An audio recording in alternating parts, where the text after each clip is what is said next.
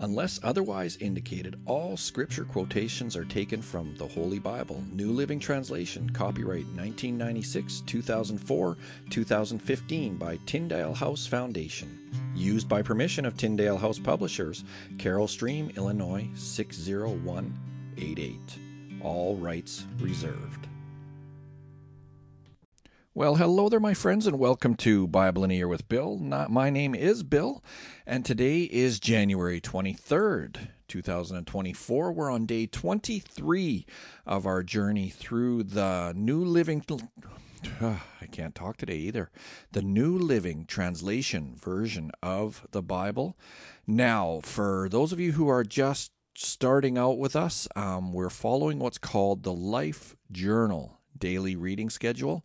You can Google Life Journal daily reading schedule, or you can um, go to the Facebook page, the Bible in a Year with Bill Facebook page, and in the files folder or in the files section of that page um, is a copy of the schedule. Or you can cut and paste into your browser from the header page, the Bible in a Year with Bill podcast title page. So that's the way you can find it. Today, for day 23 on January 23rd, we're reading Exodus chapters 6, 7, and 8. Then we're going to finish off today's reading with Luke chapter 23. Thanks for joining us today. Let's get right into it. Exodus chapter 6. Then the Lord told Moses, Now you will see what I will do to Pharaoh. When he feels the force of my strong hand, he will let the people go. In fact, he will force them to leave his land. And God said to Moses, I am Yahweh, the Lord. I appeared to Abraham, to Isaac, and to Jacob as El Shaddai, God Almighty. But I did not reveal my name, Yahweh, to them and I affirmed my covenant with them. Under its terms, I promised to give them the land of Canaan where they were living as foreigners. You can be sure that I have heard the groans of the people of Israel, who are now slaves to the Egyptians, and I am well aware of my covenant with them. Therefore, say to the people of Israel, I am the Lord. I will free you from your oppression and will rescue you from your slavery in Egypt. I will redeem you with a powerful arm and great acts of judgment. I will claim you as my own people, and I will be your God. Then you will know that I am the Lord your God, who has freed you from your oppression in Egypt. I will bring you into the land I swore to give to Abraham, Isaac, and Jacob. I will give it to you as your very own possession. I am the Lord. So Moses told the people of Israel what the Lord had said, but they refused to listen any more. They had become too discouraged by the brutality of their slavery. Then the Lord said to Moses, Go back to Pharaoh, the king of Egypt, and tell him to let the people of Israel leave his country. But Lord, Moses objected, my own people won't listen to me any more. How can I expect Pharaoh to listen? I'm such a clumsy speaker. But the Lord spoke to Moses and Aaron and gave them orders for the Israelites and for Pharaoh, the king of Egypt.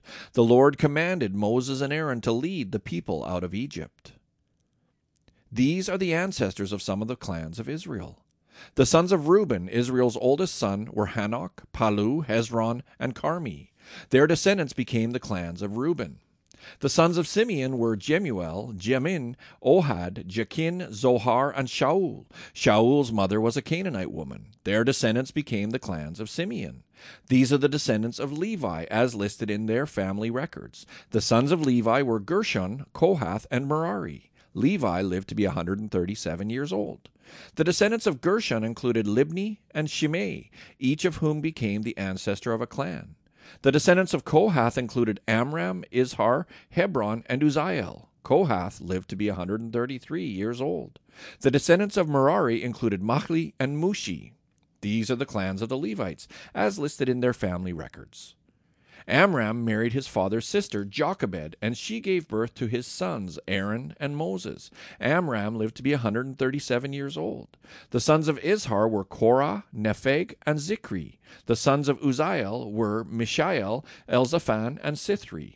Aaron mar- married Elisheba, the daughter of Amminadab and sister of Nahshon, and she gave birth to his sons, Nadab, Abihu, Eleazar, and Ithamar. The sons of Korah were Assir, Elkanah, and Abiasaph.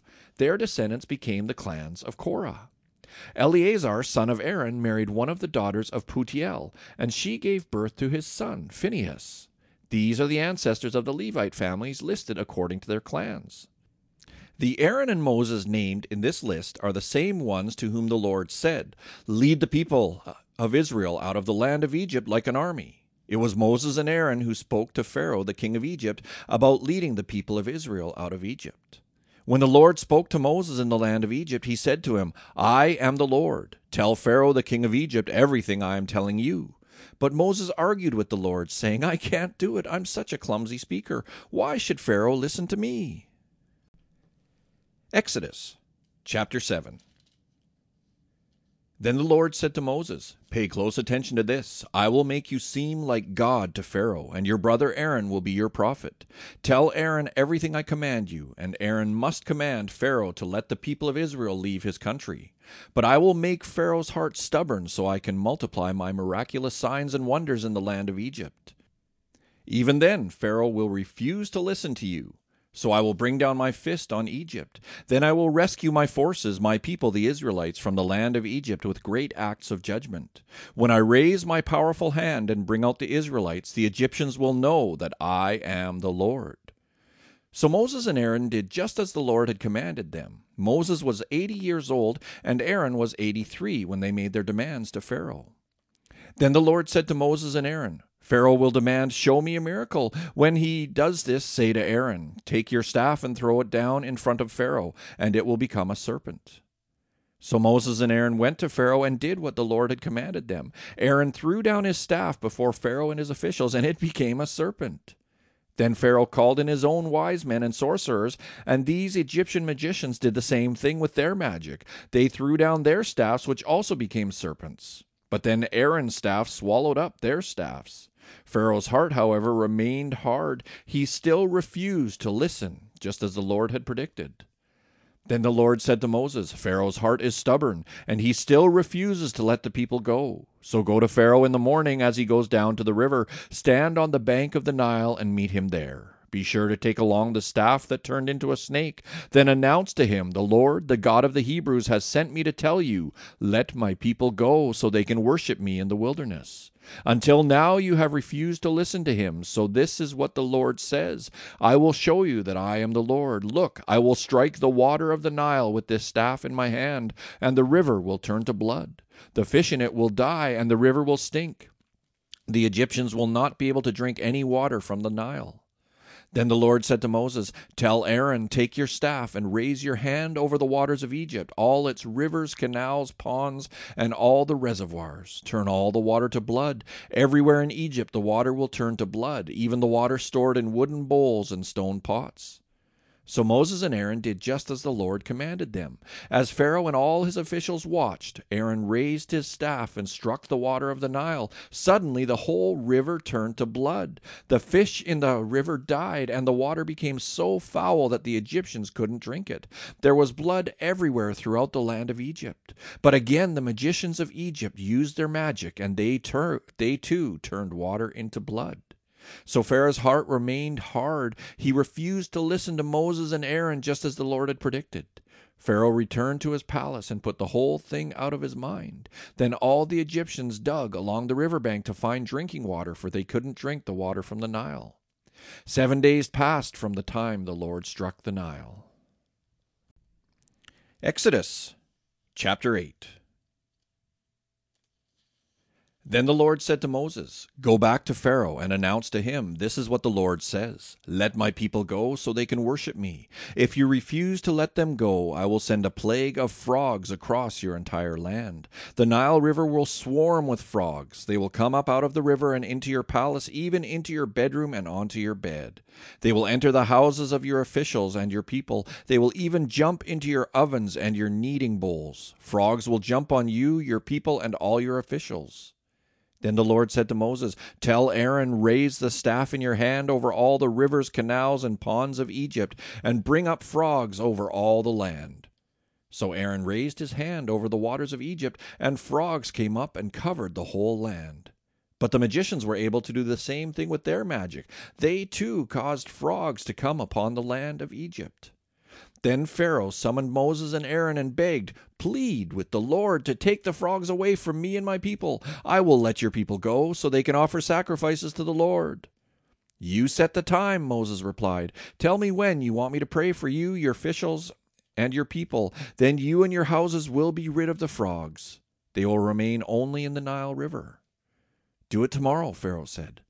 All right, Moses replied, it will be as you have said. Then you will know that there is no one like the Lord our God. The frogs will leave you and your houses, your officials, and your people. They will remain only in the Nile River.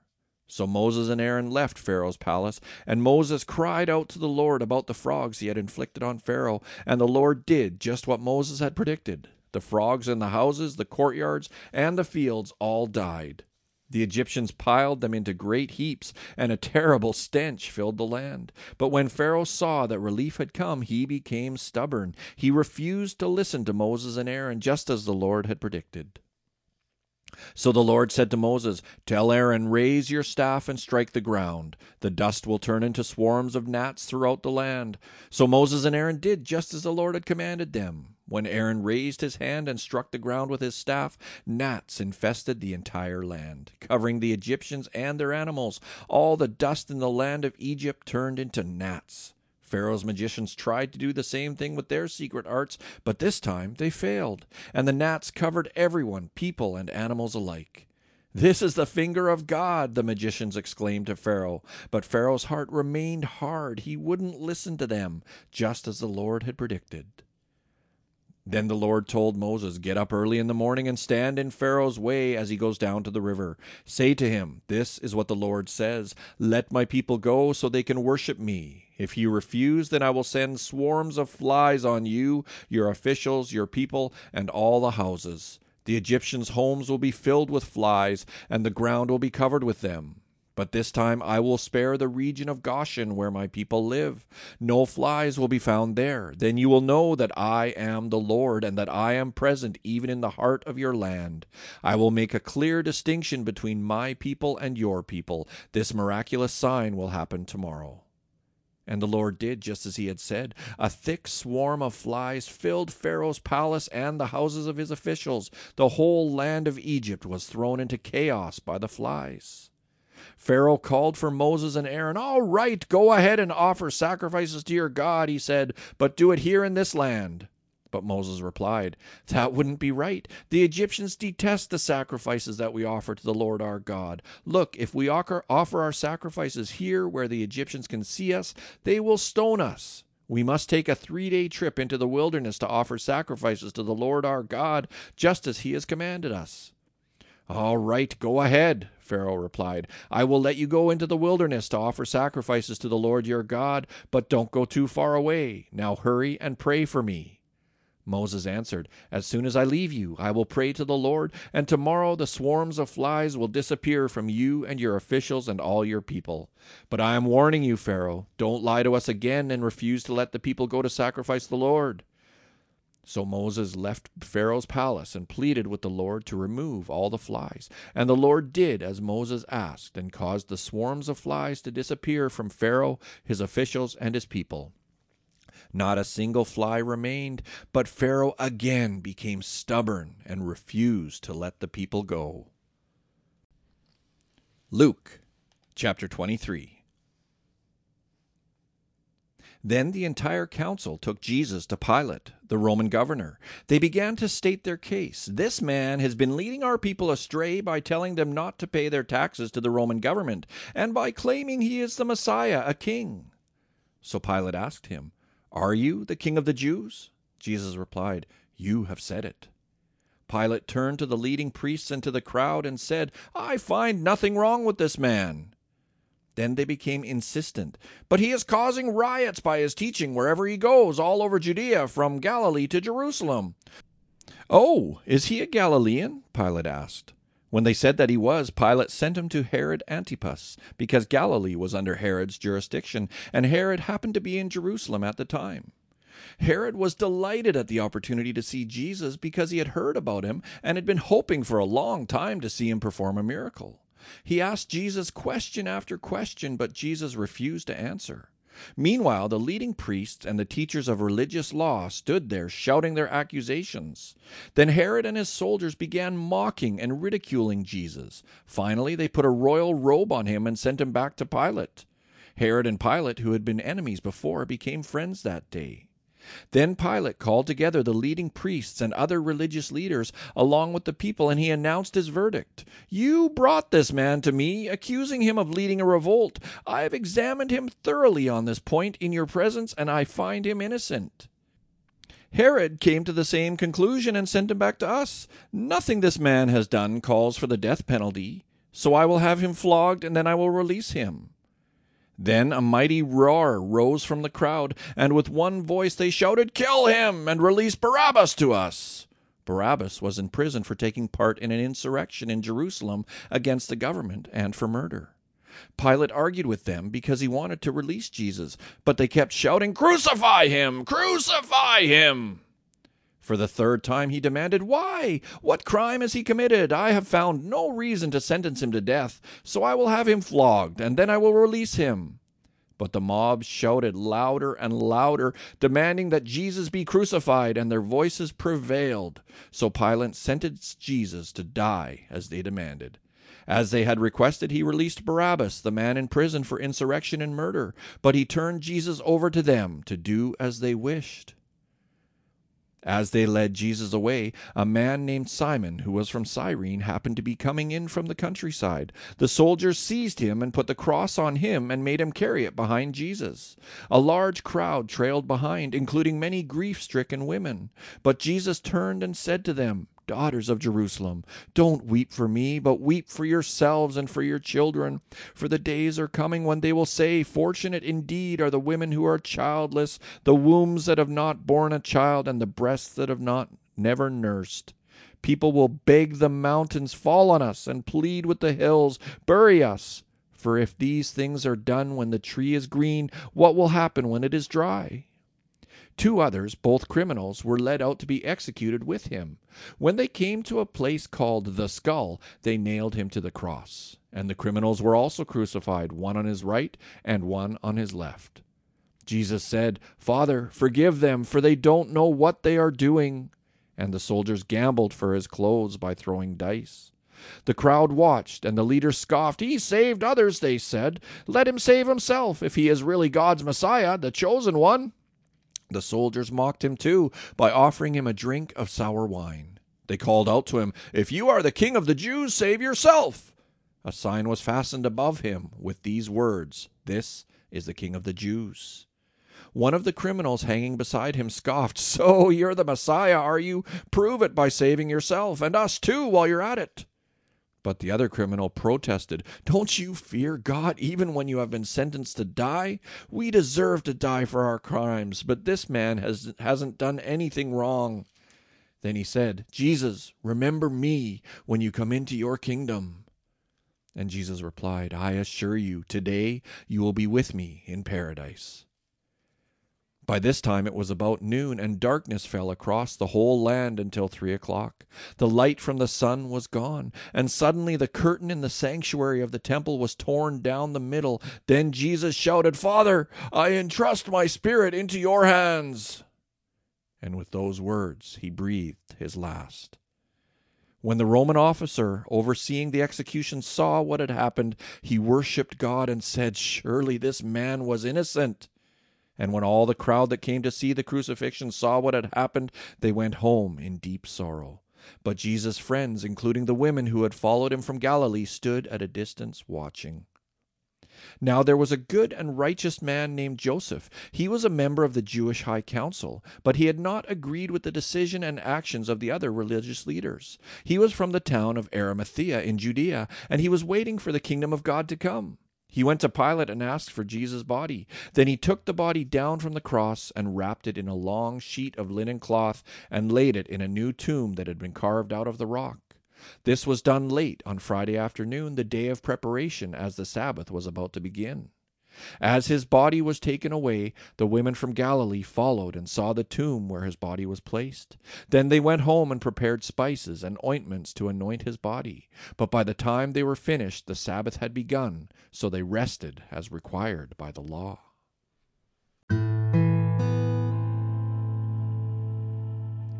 And so, Heavenly Father, I pray that you would bless the reading of the, your word today. Thank you for your word.